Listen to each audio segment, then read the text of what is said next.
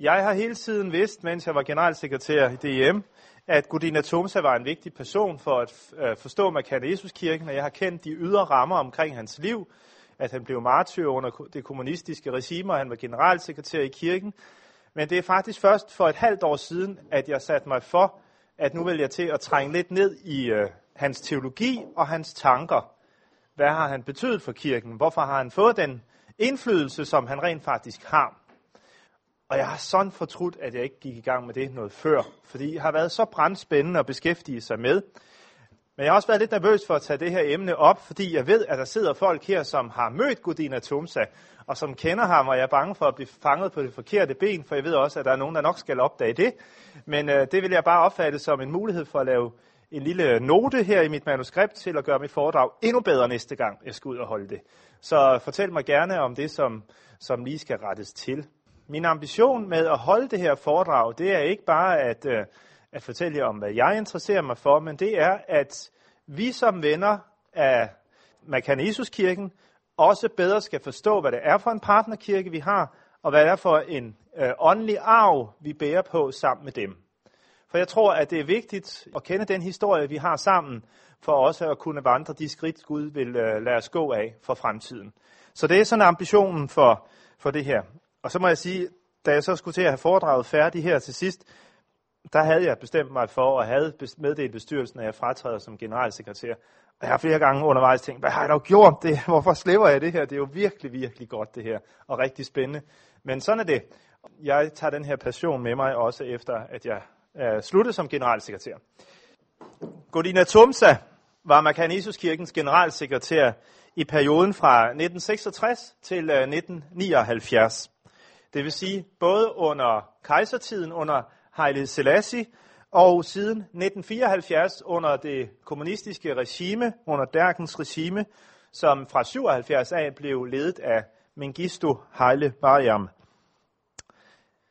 I månederne op til sin død blev Godina Tumsa arresteret to gange. Og øh, efter sin anden anholdelse vidste han, at hvis han igen ville blive tilbageholdt, så ville det formentlig betyde hans henrettelse. Han vidste, at regimet holdt øje med ham. Han vidste, at de havde spioner lige meget, hvor han var henne, også når han var på hovedkontoret. Han havde også mistanke om, hvem det var. I de dage satte Godina Tumsa sig ned og skrev et skrift, der hedder En kristens rolle i et givet samfund. En kristens rolle i et givet samfund. Og selvfølgelig var det specifikt tænkt på den etiopiske kontekst og sammenhæng, men der var spændende tanker i det skrift, som kan bruges fra det at være kristen i et hvilket som helst samfund. Det skrift kom til at stå som det åndelige testamente for Godina Tumsa, for da han havde sat det sidste punktum, vidste han ikke, at det var det, den dagen før, at han ville blive taget til fange og henrettet. Men regimet ville ikke tolerere hans forkyndelse.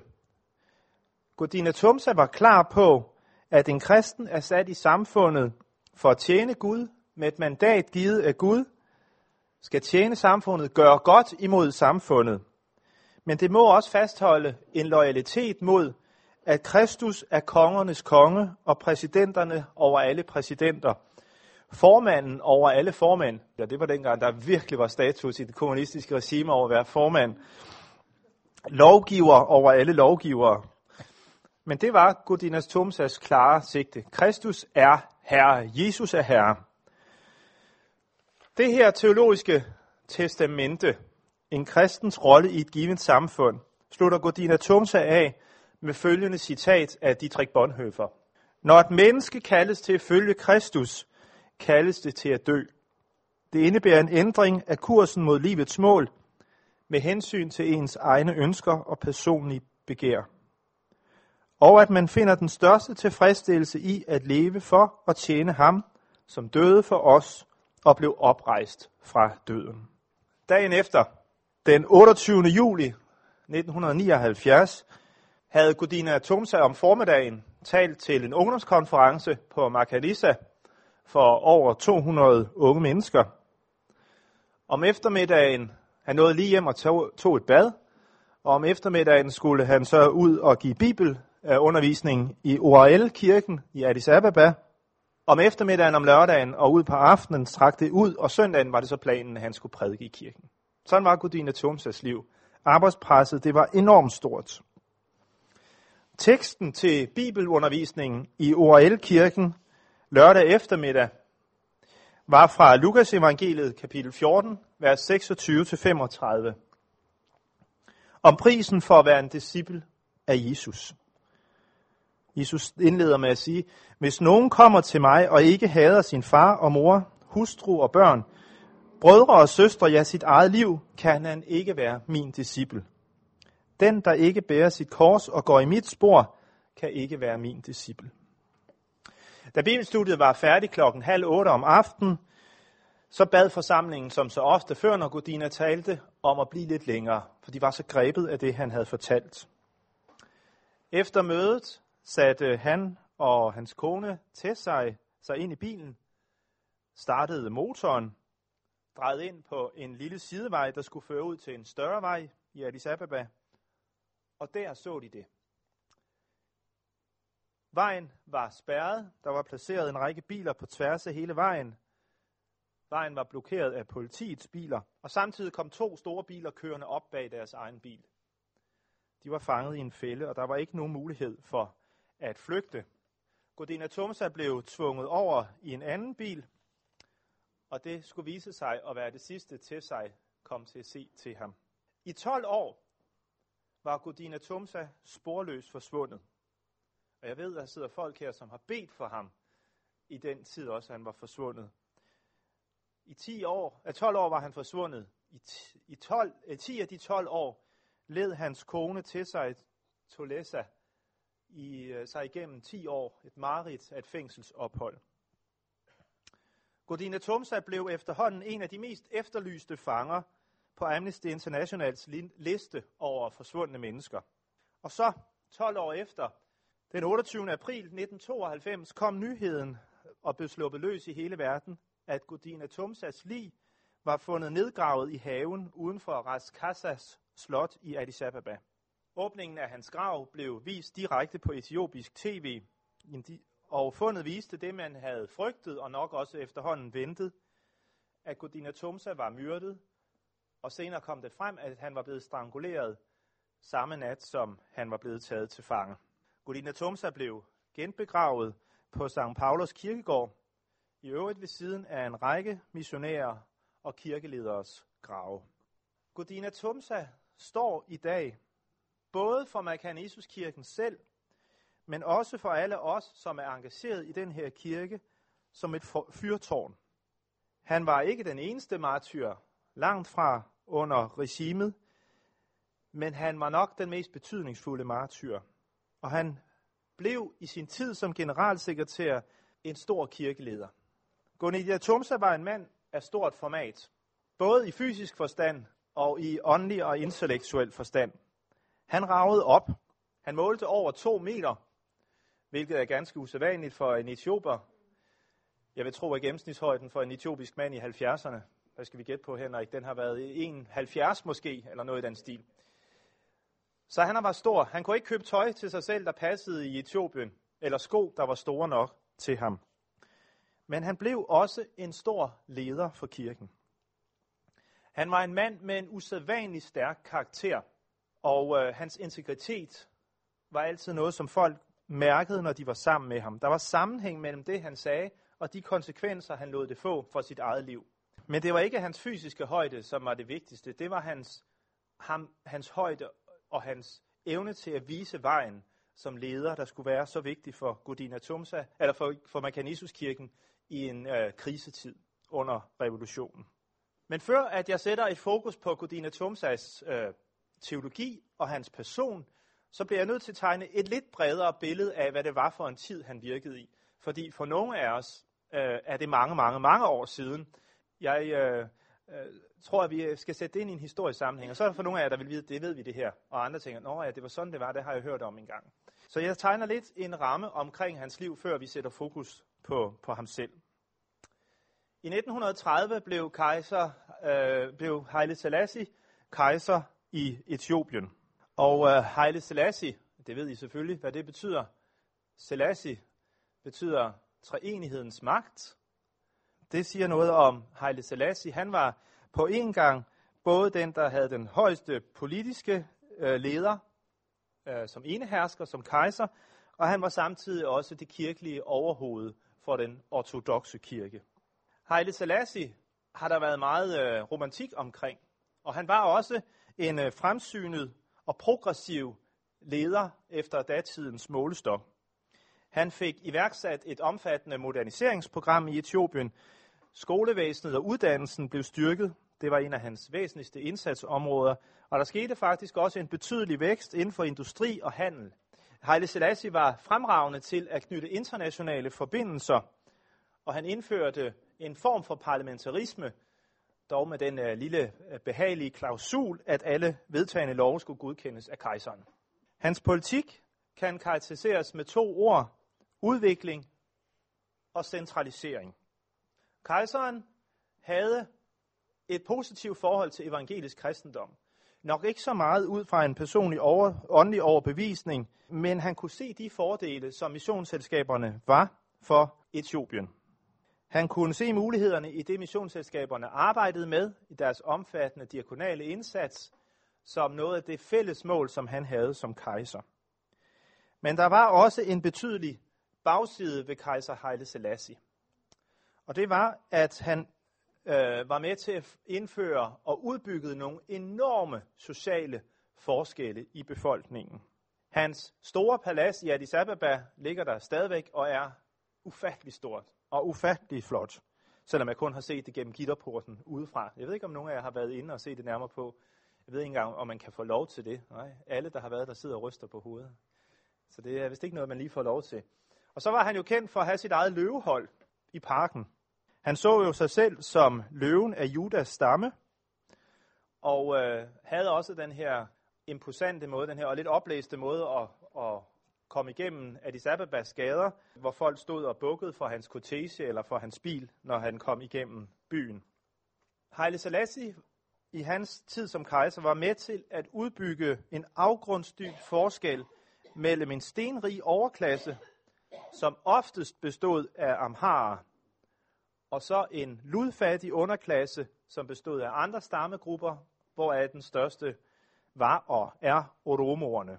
Allerede Haile Selassies forgænger, kejser Menelik den anden, havde etableret en ledelsesstruktur, som, øh, som Haile Selassie var med til at videreføre, og som man nok nærmest må karakterisere som et feudalt samfund. De undersåtter, som kejseren havde, især officerer, og som han havde brug for i sin magtudfoldelse, dem tildelte han større landområder til gengæld for, at de skulle vise ham loyalitet som den edle giver. Sådan helt som vi kender samfundets opbygning i, i middelalderen. Og selvom han var barn af sin egen tid, og også kunne se modernisering og udviklingsmuligheder, så var han med til at opbygge et samfund, hvor de magtfulde jordbesiddere fik nærmest en form for ejerskab til livene småbønder, som var uden retssikkerhed og som ofte blev groft udnyttet og levet på et eksistensminimum. Sådan et middelalderligt samfund kan man kun få til at fungere, hvis det er lukket om sig selv, og uden at omverdenen får lov til at kigge med. Det ved vi jo allerede i dag, hvordan at magthaverne frygter mest af alt Google og Facebook, for det betyder, at omverdenen kan kigge med. Og det gjorde omverdenen også. Da der i 1973 viste sig afslørede internationale medier, at der var en omfattende hungersnød i Etiopien, som kostede alene i Wolo, som ligger nord for Addis Ababa, måske 200.000 mennesker livet. Og det var med til at vække en stor vrede imod kejseren, at det blev undertrykt, den her begivenhed, og at forholdene var, som de var. Kejser Haile Selassies magtpolitik og uddannelsesprogrammer havde også været med til, at der blev en intellektuel eliteklasse i Etiopien, som begyndte at tænke anderledes end kejseren, og som ikke nødvendigvis var indstillet på at bevare Etiopiens traditioner. Og den her utilfredshed, som var i 73, førte til, at den her gruppe, den her elite af officerer og intellektuelle, sammen var med til at danne et revolutionsråd, som de kaldte for Derken. I første omgang blev det kaldt fløjlsrevolutionen, Men da tilslutningen kom fra flere og flere, så skred man til afsættelse af kejseren. Og i september 1974 blev den mægtige kejser Haile Selassie kørt bort fra hovedslottet på bagsædet af en folkevogn. For ikke mere at vende tilbage. Han døde officielt af hjertelammelse i august 1975. De, som gennemførte øh, øh, revolutionen, de havde uden tvivl et, øh, et idealistisk formål med revolutionen. Der var ingen tvivl om, at de gerne ville forbedre forholdene, også de sociale omstændigheder i landet. Og de ville afskaffe, at nogen af magthaverne skulle nyde særlige privilegier. Og det skulle blandt andet ske ved en jordreform, som Akane Jesuskirken allerede før øh, kejserens afsættelse havde anbefalet kejseren i en resolution, at nu måtte kejseren speede de her jordreformationer, øh, reformer op, så der kunne ske en ligelig fordeling af jorden i landet. Men de nye magthavere fandt hurtigt ud af, at et så stort og sammensat land som Etiopien kan man kun styre, hvis man har den samme stærke magtkontrol og den samme centralisme, som øh, kejseren også havde udøvet. Og hurtigt oplevede Etiopien, at Eritrea pressede sig på militært fra nord, og Somalia gjorde det samme fra syd og øst, og samtidig var der interne fraktioner, som kæmpede indet om magten i det her revolutionsråd.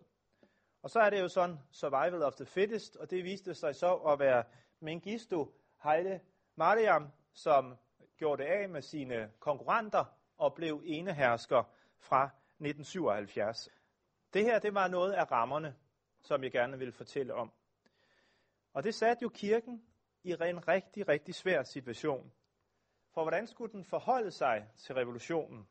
Det måtte den nødvendigvis gøre, men hvordan skulle den gøre det? I første omgang var den forholdsvis positiv over for revolutionen, eller i hvert fald nogle af de fælles hensigter, man kunne se, der var mellem revolutionens og politikernes øh, ideologi, og noget af det, som Mekanismuskirken kunne se som en absolut nødvendighed, nemlig at forbedre de sociale forhold. Samtidig var der også en øh, bevidsthed, særligt hos øh, oromoer i øh, Volga-området i vestpå i øh, Etiopien, som havde etableret en selvbevidsthed med en stærk kritisk holdning til den ortodoxe kirke og til kejserstyret. Og også, der er ingen tvivl om, at evangelisk missionsarbejde, som var startet allerede med Fosterlandsstiftelsen i 1866, havde betydet, at de havde i det område fået en identitet og et selvværd som en, som en kritisk størrelse i forhold til øh, kejsermagten. Og det var her, Markan Jesuskirken havde og har sin stærkeste bastion. Så mange af, af de evangeliske kristne, de havde allerede arbejdet mod kejseren og det feudale styre, også af politisk øh, øh, vej. Nogle var allerede politisk aktive, og samtidig lod kirken også sin kritiske røst høre i forhold til kejseren. I begyndelsen var kirken altså overvejende optimistisk og positiv i forventningerne til, hvad revolutionen kunne skabe af et mere retfærdigt samfund. Men hurtigt blev stemningen mere grumset. Under indtryk af den radikale, ateistiske tankegang, som prægede revolutionsrådet, så blev man også mere og mere skeptisk over for revolutionen. I 1975 sagde Gudine Tomsa på et præstekursus, at det var kirkens pligt at begynde at forberede sig på en forfølgelse, som han var helt sikker på ville komme. Sagen var, at man kan Jesuskirken gerne ville være med til at fremme en udvikling til gavn for samfundet, men den sagde grundlæggende nej til at være en del af det nye magtapparat. Kirken, siger Agodina Tumsa, Kristus har kaldet sig et folk, som er noget andet end staten. Kristus er vores herre, og kirken må ikke blive trækkraften i udviklingen af en ateistisk øh, ideologi eller øh, et ateistisk samfund. Mengistu, diktatoren, gjorde sig selvfølgelig også overvejelser om, hvad han kunne stille op med de kristne og med kirkerne. Hvis de kunne tjene hans formål, så var det fint med ham, men ellers så måtte de neutraliseres. Og det blev hurtigt klart for ham, at han kunne ikke spænde dem for sin egen vogn. I 78 indførte øh, Mengistu det, som er blevet kaldt for den røde terror, hvor al modstand mod regimet blev mødt med fængsel, tortur og drab. Evangelisk kristendom anså han grundlæggende set for at være importeret vestligt produkt, der troede Etiopiens enart og enhed. Bander af halvmilitære grupper tog ud i landet og hervede og dræbte nærmest i flæng. Der blev bevidst arrangeret offentlige møder i kirketiden med propaganda og politiske foredrag, som der var mødepligt til. Unge mennesker blev indfanget og sendt til fronten, blandt andet for at kæmpe mod de indtrængende hære fra Eritrea og fra Somalia.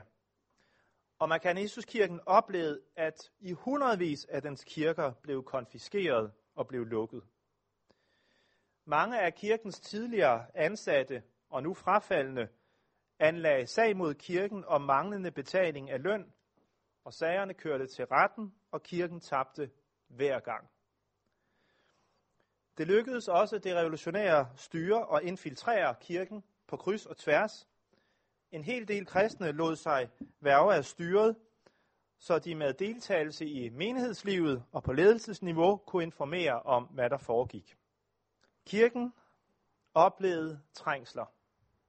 Udefra under et pres fra et kommunistisk regime, og indefra af unge mennesker, der øh, var i oprør mod det, de havde fået med hjemmefra, og det, de havde troet på, og den infiltrering, der var sket fra de kommunistiske myndigheder. Og i den krisesituation blev Gudina Tomsa et fyrtårn for kirken. En åndelig leder, der var med til at holde kirken samlet og pege en vej fremad.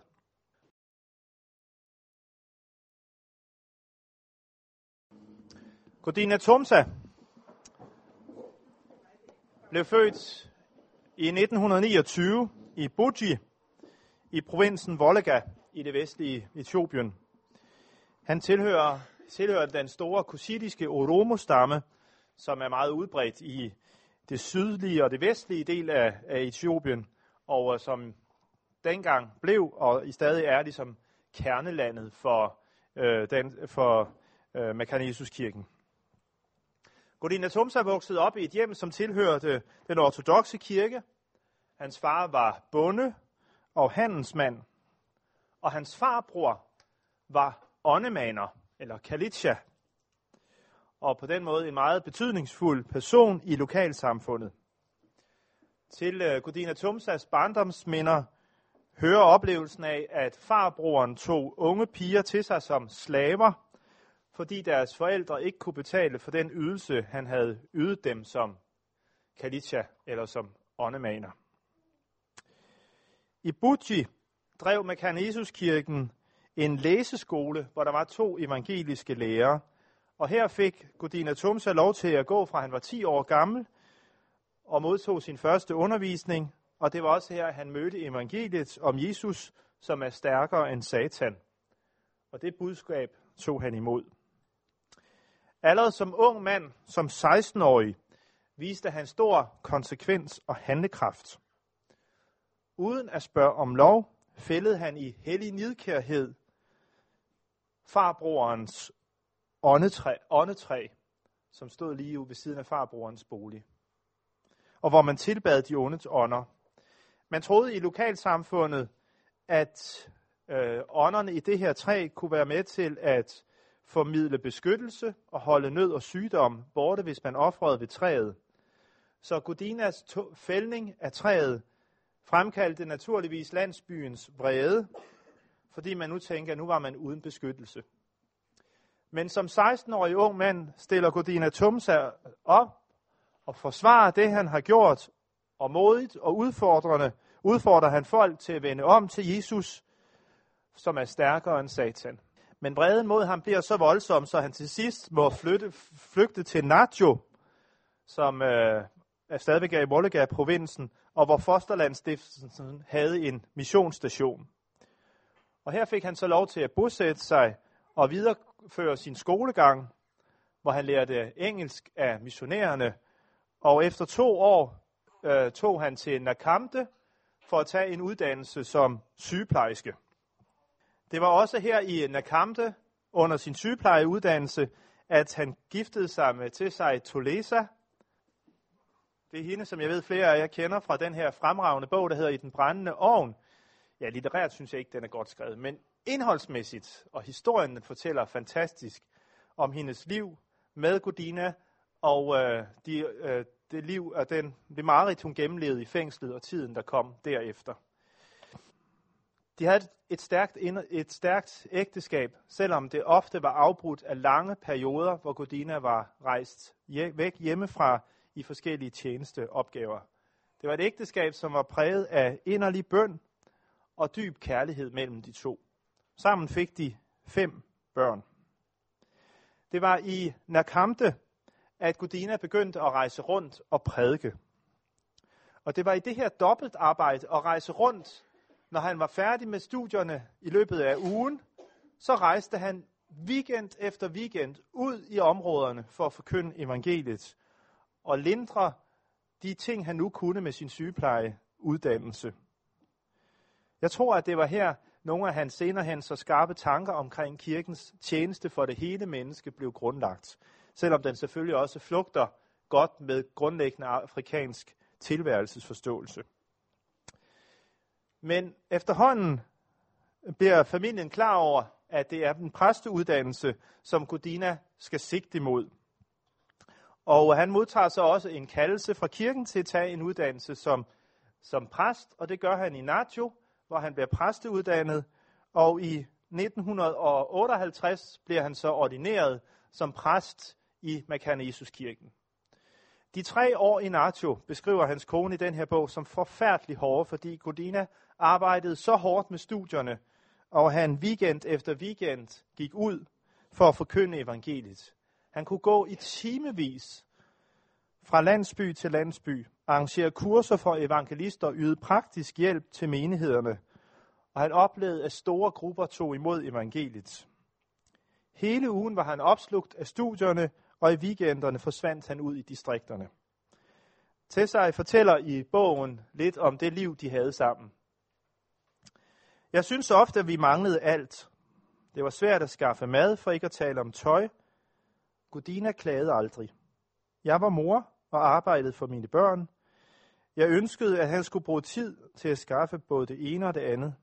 Nej, sagde Godina. Lad os bruge tiden og kræfterne på at bygge Guds rige i stedet. Og så gik han hjemmefra for at opbygge en ny menighed. Gud ville, at vi skulle søge hans rige først. Så ville han sørge for det, vi trængte til. Selvom det ikke betød overflod, så har vi oplevet, at det er sandt. Gud har holdt, hvad han lovede. Men Guds rige må komme først. Det var Gudinas livsmønster, og det blev også mit. Stykke for stykke har jeg lært det, at det er vejen. Jeg synes, den sidste sætning den er rigtig god, for det er ikke nødvendigvis en erkendelse, der kommer overnight, men noget, man må, et trosliv, man kan øve sig på. Og jeg har i hvert fald lang vej selv af det spor, som, som de trådte sammen. Efter at, at, at han var blevet ordineret som præst og indsat i storbyen Kamte, så øh, var han der ikke ret længe, for han ragede simpelthen uklar med menighedsrådet. Godina var på mange måder også en ganske firkantet mand, og han sagde sine ting meget klart og meget tydeligt. Så når der var druk og hår og flerkoneri og fifleri med penge, så sagde Godina lige ud, at det var i strid med Guds ord, og mennesker måtte omvende sig og komme til Kristus med deres synd. Og når menigheden i Nakamte ikke mente, at de unge skulle have plads i menighedsrådet, så var Godina lodret uenig og sagde, at de unge måtte have en plads i kirkens ledelse. Og så firkantet en mand var det svært at have plads til. Så han blev bedt om at flytte fra menigheden og øh, måtte tage et arbejde som evangelist i Kambata, som altså ligger ganske langt fra Nekamte, og hvor det ikke er oromoer, der bor i området, og øh, hvor han skulle til at lære at tale et helt andet sprog. Men han måtte forkynde evangeliet nu med amharisk, som så, jeg kan faktisk ikke huske, hvad det for et sprog, man taler i Kambata. Er der nogen, der ved det? Ah, jeg har ikke styr på det. Det, er, det har I heller ikke, kan jeg se. Der er også mange sprog i Etiopien. Men øh, han måtte forkynde evangeliet ved hjælp af en tolk, og alligevel så oplevede han bare, at evangeliet blev folk grebet af, når han forkyndte. Mennesker i kæmpe store mængder kom til hans møder og tog imod evangeliet om Jesus, der er stærkere end Satan, og Jesus som er herre. Det var altid centrale sætninger i Gudinas forkyndelse. Kirkens præsident, eller ham der sidenhen blev kirkens præsident, Emmanuel Abraham, kaldte Godina for vores Billy Graham. Men han var ikke længe i Kambata, for kirken havde også fået syn for Godinas menneskelige og åndelige og intellektuelle udrustning, så den tilbød ham ved hjælp af studier fra det, stipendium fra det lutherske verdensforbund, at han kunne tage til USA og tage en masteruddannelse eller en diplomuddannelse i teologi. Og det tog han imod og rejste i tre år fra kone og børn til USA, som så mange andre har gjort sidenhen også, til Luther Seminary i Minnesota. Det var en spændende tid for Godina.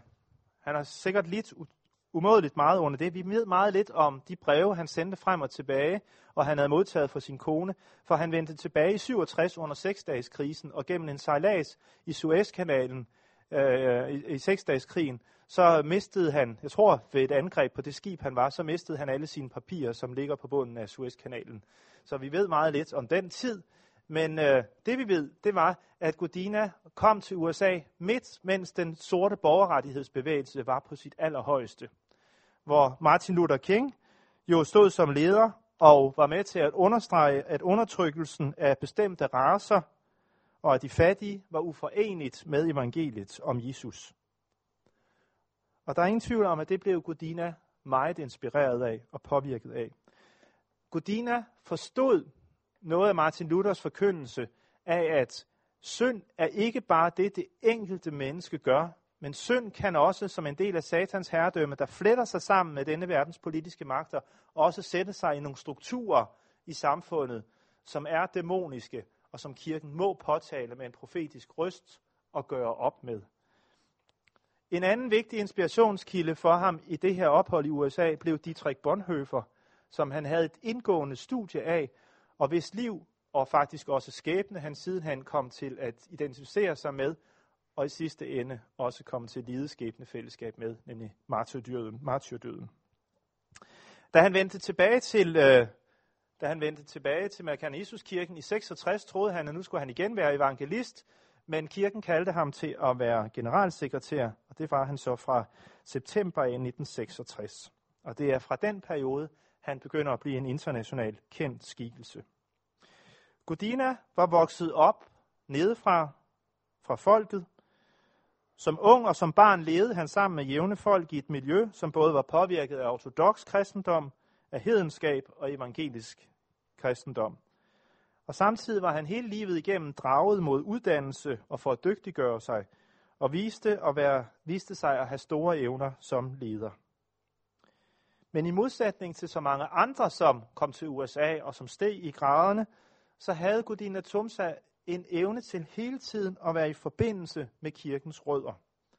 For Godina, der siden han kom til at færdes naturligt øh, i FN-bygningen i Genève eller i New York, var det lige så naturligt at sove i en fattig bondes hytte, når han var rundt som evangelist, også som generalsekretær for Mekanisus-kirken. Han var ekstremt arbejdsom, og folk fortæller, at hans lys på kontoret i Addis Ababa, det var altid tændt til langt ud på aftenen. Godina var altså leder for kirken under revolutionen. Og han blev en dygtig leder i den fase. En dygtig vejleder for kirken i dens forståelse af, hvor skulle den finde vejen mellem det, der var evangelisk tro, og det, der var ideologi, ideologisk tænkning fra de nye magthavers side.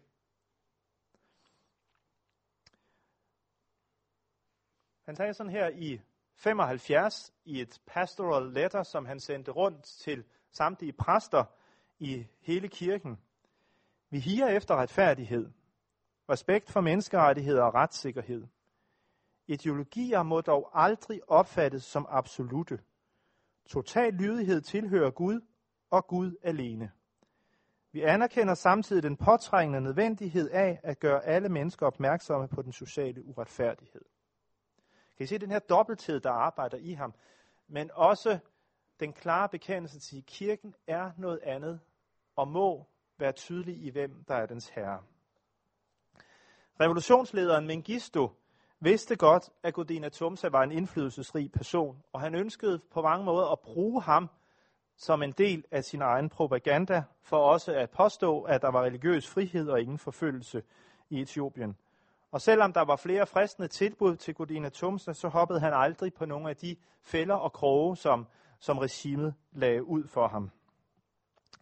Og til sidst nægtede, Øh, og, og da han blev ved med at nægte, begyndte Mengistus sikkerhedstjeneste at holde et skarpere og skarpere øje med ham.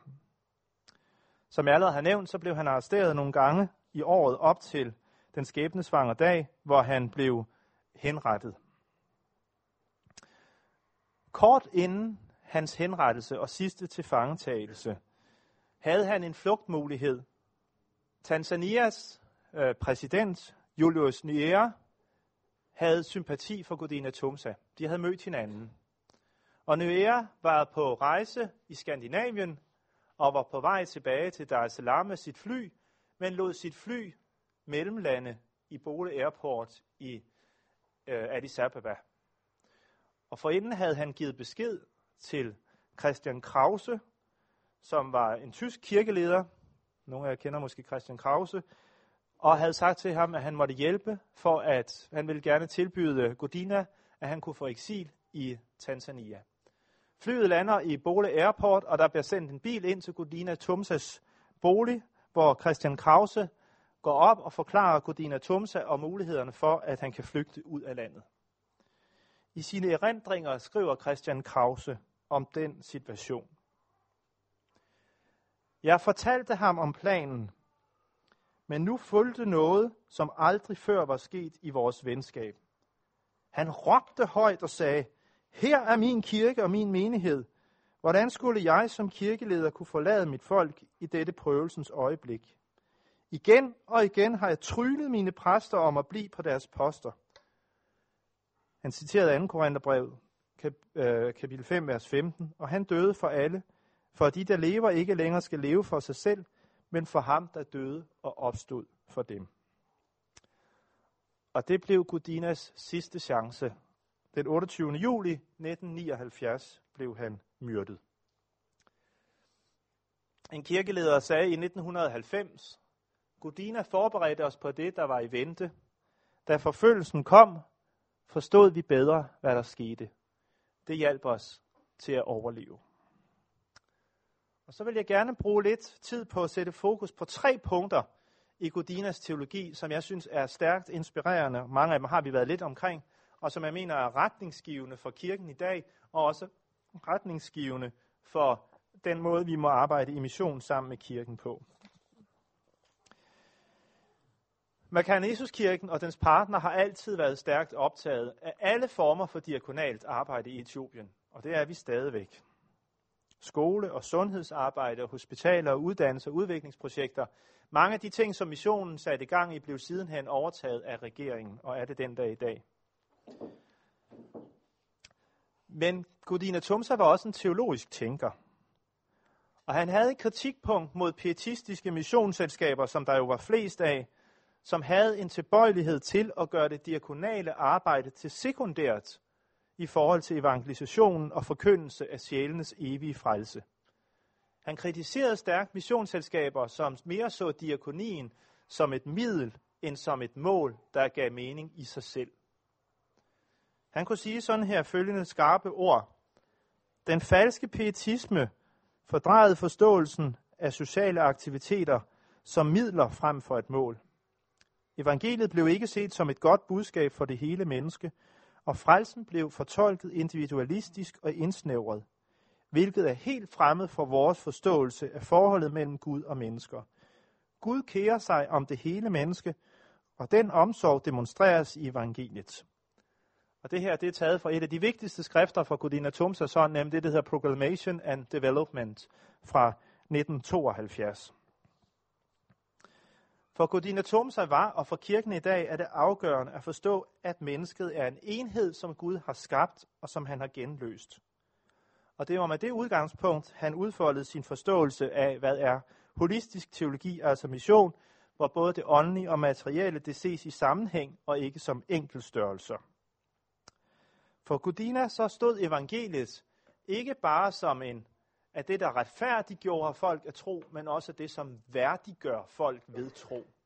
Evangeliet er både retfærdiggørelse og værdiggørelse. Mennesker genfinder det, deres gudskabte værdighed, når de hører evangeliet, og de mærker øh, evangeliets konsekvenser.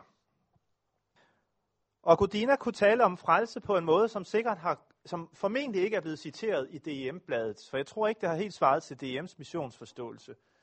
Men han kunne sige sådan her, helt centralt for proklamationen og de troendes vidensbyrd er tanken om, at Jesus frelser. Well, det er vi med på. Der er ingen adskillelse mellem helbredelse for malaria, lungebetændelse og så frelse fra synd. Jesus Kristus frelser betyder, at han bogstaveligt talt helbreder fysiske sygdomme, såvel som bærer syndens byrde. Den ligefremme forkyndelse af evangeliet var ofte ledsaget af helbredelse, uddrivelse eller ved andre tegn, der blev fortolket sådan, at her er en ny Gud i aktion og viser sin magt, sin power. Sådan kunne Godina Tumsa sige i et foredrag i 1971. Men nu må man ikke misforstå Godina Tumsa, for Godina Tumsa var ikke bare endnu en liberal teolog eller endnu en moderne, datidens moderne politisk tænker. Nej, tværtimod så havde han også en stærkt front imod den brede økumeniske teologi, som havde en tilbøjelighed til at gøre frelse til noget, som alene hører den her verden til. Nej, sagde Gudina Tumsa. Det handler om, at mennesker kommer ind i et forvandlende møde med Jesus Kristus. For først hvis mennesker får det personlige møde med Kristus, sker der en egentlig forandring i det enkelte menneske, og kun ud af den omvendelse og kaldelse og efterfølgelse af Kristus, kan vi være med til at forandre samfundet omkring os. Det kommer meget skarpt til udtryk i det her citat. Vi anser derfor udviklingen af det indre menneske som en forudsætning for en sund og vedvarende udvikling af vores samfund. Hvis ikke vores folk hjælpes til en åndelig frihed og modenhed, der gør dem i stand til at tage ansvar for en materiel udvikling, så frygter vi, at det, som var tænkt som et middel til at opnå fremskridt for folk, kan ende med at blive det modsatte og skabe en ny form for ondskab, der vil ødelægge ham. Det er nogle centrale tanker for Markanisuskirken, også i dag. Udviklingsarbejde, ja vel, det må aldrig bare være et middel for sjælenes frelse. Det hører med i forkyndelsen til det hele menneske. Men hvis der virkelig skal ske en forandring, så må vidnesbyrdet om Kristus aldrig adskilles fra kirkens diakonale tjeneste. De ting må altid hænge uløseligt sammen. Så havde Godina Tumsa et skarpt syn for, at kirken har en rolle at spille i det her samfund. Kirken har en profetisk rolle, som den må tage ansvar for i det her samfund. Og det kunne han udtrykke på den her måde. Afrikansk teologi må udvikle en politisk teologi, som er relevant for det politiske liv i Afrika. Baggrunden for at sige det her, det er at få en forståelse for, at kirken har noget, den må sige ind i hvilket som helst samfund. Den må også kunne påtale, når myndighederne går ind og ikke viser gennem deres sociale institutioner eller, eller hvad hedder det, retssamfund, underkrænker øh, menneskers fundamentale rettigheder. Det kommer til udtryk i det her pastoral letter, som jeg har citeret fra før. Eftersom kirken er rundet af fattige, viger den sig igen til at leve for andre, til at tjene det hele menneske ved at møde dets åndelige og fysiske behov. Gennem sundhedsarbejde og uddannelse og andre tjenester har ECMY på en meningsfyldt måde medvirket til Etiopiens udvikling og har samtidig forberedt folket på forandring. Den ser fuld frihed for hele mennesket som en fortsat opgave. Den byder velkommen til de muligheder, som den nye situation, og det var altså det kommunistiske øh, revolution, den nye situation giver for at opbygge et mere retfærdigt samfund. Men for Godina Tumsa var det afgørende, at den her udvikling aldrig måtte betyde, at Jesus Kristus bare blev set som endnu en ingrediens i en ateistisk øh, ideologi. Nej, sagde Godina Tumsa, Kristus er Herre, Jesus er Herre, og evangeliet er Guds radikale indgreb til menneskers frelse. Og derfor må evangeliet altid være det omdrejningspunktet for kirken. Evangeliet er Guds kraft, der arbejder i et menneskes hjerte for at forvandle ham og stille ham i et ret forhold til Gud, som er kilden og hans livs mål, uanset hvor i verdenshistoriens udvikling han befinder sig. Evangeliet er Guds kraft. Og den her spænding mellem at på den ene side se, der gerne ville tjene samfundet, og fastholde det her skarphed med at sige, at evangeliet er noget andet end ideologien i samfundet, det var kirken prøvet på flere gange. En afgørende test for det kom i 1978, da Godina Tumsa inviterede, da, da Mengistu inviterede Godina Tumsa og alle kirkelederne til at indgå i et seminar. Og det sagde Godina Tumsa nej til. Han frygtede, at seminaret ville blive misbrugt af regimet til at legitimere deres mange ugerninger. Ja, jeg tror, vi skal videre til den sidste centrale tanke hos, Mengi, eller hos øh, uh, Godina Tumsa. Nogle af jer kan huske en periode, hvor slagordet var meget udbredt i Afrika. Missionaries go home. Kan I huske det? Slagord. Missionaries go home. Knud ikke, han sidder og nikker.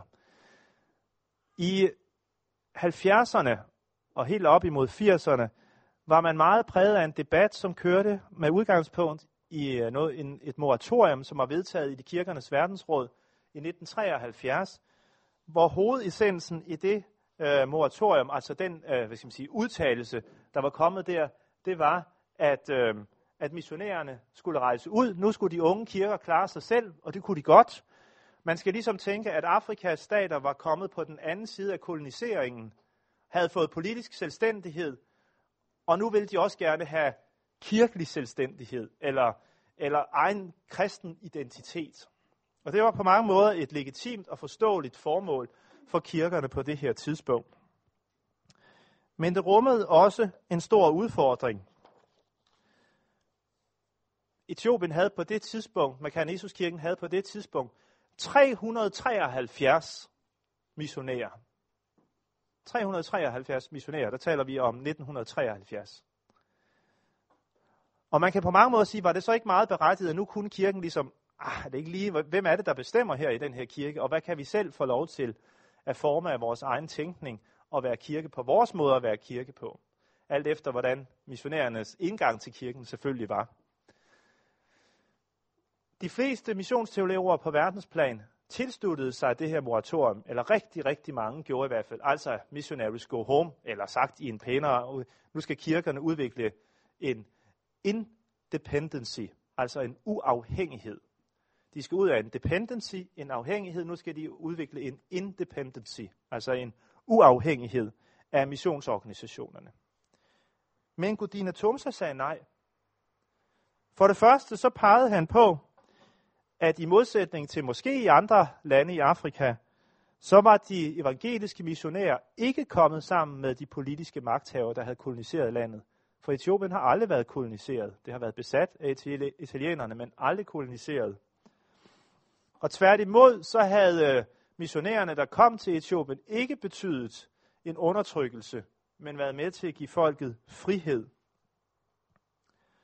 For det andet sagde Godina Thomsa, nej, for kirken er universel, og kirken må samarbejde. Gud har udrustet sin kirke med forskellige åndsgaver og ressourcer, som den må dele med hinanden. Og derfor sagde Godina Tumsa, vejen er i dag imellem to afveje. Det er altid godt et retorisk middel at sige, der er ligesom to afveje, og nu kommer jeg med den gyldne middelvej for jer. Prøv at lægge mærke til, hvor ofte politikere gør det, og måske også teologer. Der er en vej mellem afhængighed, dependency, og uafhængighed, independency, som er, hold nu godt fast, interdependency, altså som er gensidig afhængighed. Men tanken er dyb hos Godina Tumsa. Det kommer også til udtryk i det her skrift, der hedder The Moratorium Debate fra 1975. Jesu Kristi Kirke er en og vi er alle en del af den. Vor Herre er kirkens hoved. Alle de, der tror, er lemmer på lægemet. De ressourcer, der er tilgængelige for en hvilken som helst kirke, må anvendes af alle kirker, hvor end behovet er. Vi er alle forvaltere. Jeg sad og tænkte på det citat, da jeg så, hvor mange designerstole, der står i vores menighedshus derhjemme i Odense den anden dag. Men øh, det var bare en, en tankestreg. Hvor end behovet er. Det er en tænkning, som gennemsyrer hele Mekane kirken og bliver stærkere og stærkere i de her år, hvor kirken ligesom også oplever en åndelig modenhed til at sige, vi har nogle åndsgaver, nogle erfaringer med Guds rige, så vi deler, ønsker at dele med vores partnere. Vi ønsker, bare, vi ønsker i høj grad at være en kirke, som ikke bare er modtagende, men i den grad også er givende og så velsignende for vores partnere. Og det er noget af det, som gør, at det er så bevægende og så stærkt at arbejde sammen med den her kirke. Jeg skal slutte foredraget af med at pege på tre ting, som jeg synes står tilbage, når man skal forstå Gudina Tumsa. Han var en visionær leder med evne til at tænke strategisk, til at lægge planer og føre dem ud i livet. Han var langsigtet og fremsynet i sin tænkning. Han havde en evne til at tænke teologisk klart og formulere det for kirken i en forvirret tid, som ikke mindst var vigtigt i det, under det her øh, pres, som kirken var udefra og indefra. Og også teologisk mellem forskellige store teologiske divergerende opfattelser mellem de evangelikale og de økumeniske. Og så havde han også en evne, og en, eller en, en leder med en høj integritet, hvilket jeg i høj grad synes kommer til udtryk i der, hvor han afviser at flygte til Tanzania, der hvor, hvor muligheden er i sidste øjeblik. Tænk, at det afsluttende ord, som han fik skrevet ned i sin tale dagen før han blev myrdet, på mange måder kom til at opsamle hans eget liv og hans egen tænkning. Når et menneske kaldes til at følge Kristus, kaldes det til at dø. Det indebærer en ændring af kursen mod livets mål. Død med hensyn til ens egne ønsker og personlige begær, og at man finder den største tilfredsstillelse i at leve for og tjene ham, som døde for os og blev oprejst fra døden. Det var Gudina Tungsa som et teologisk fyrtårn og moderne martyr.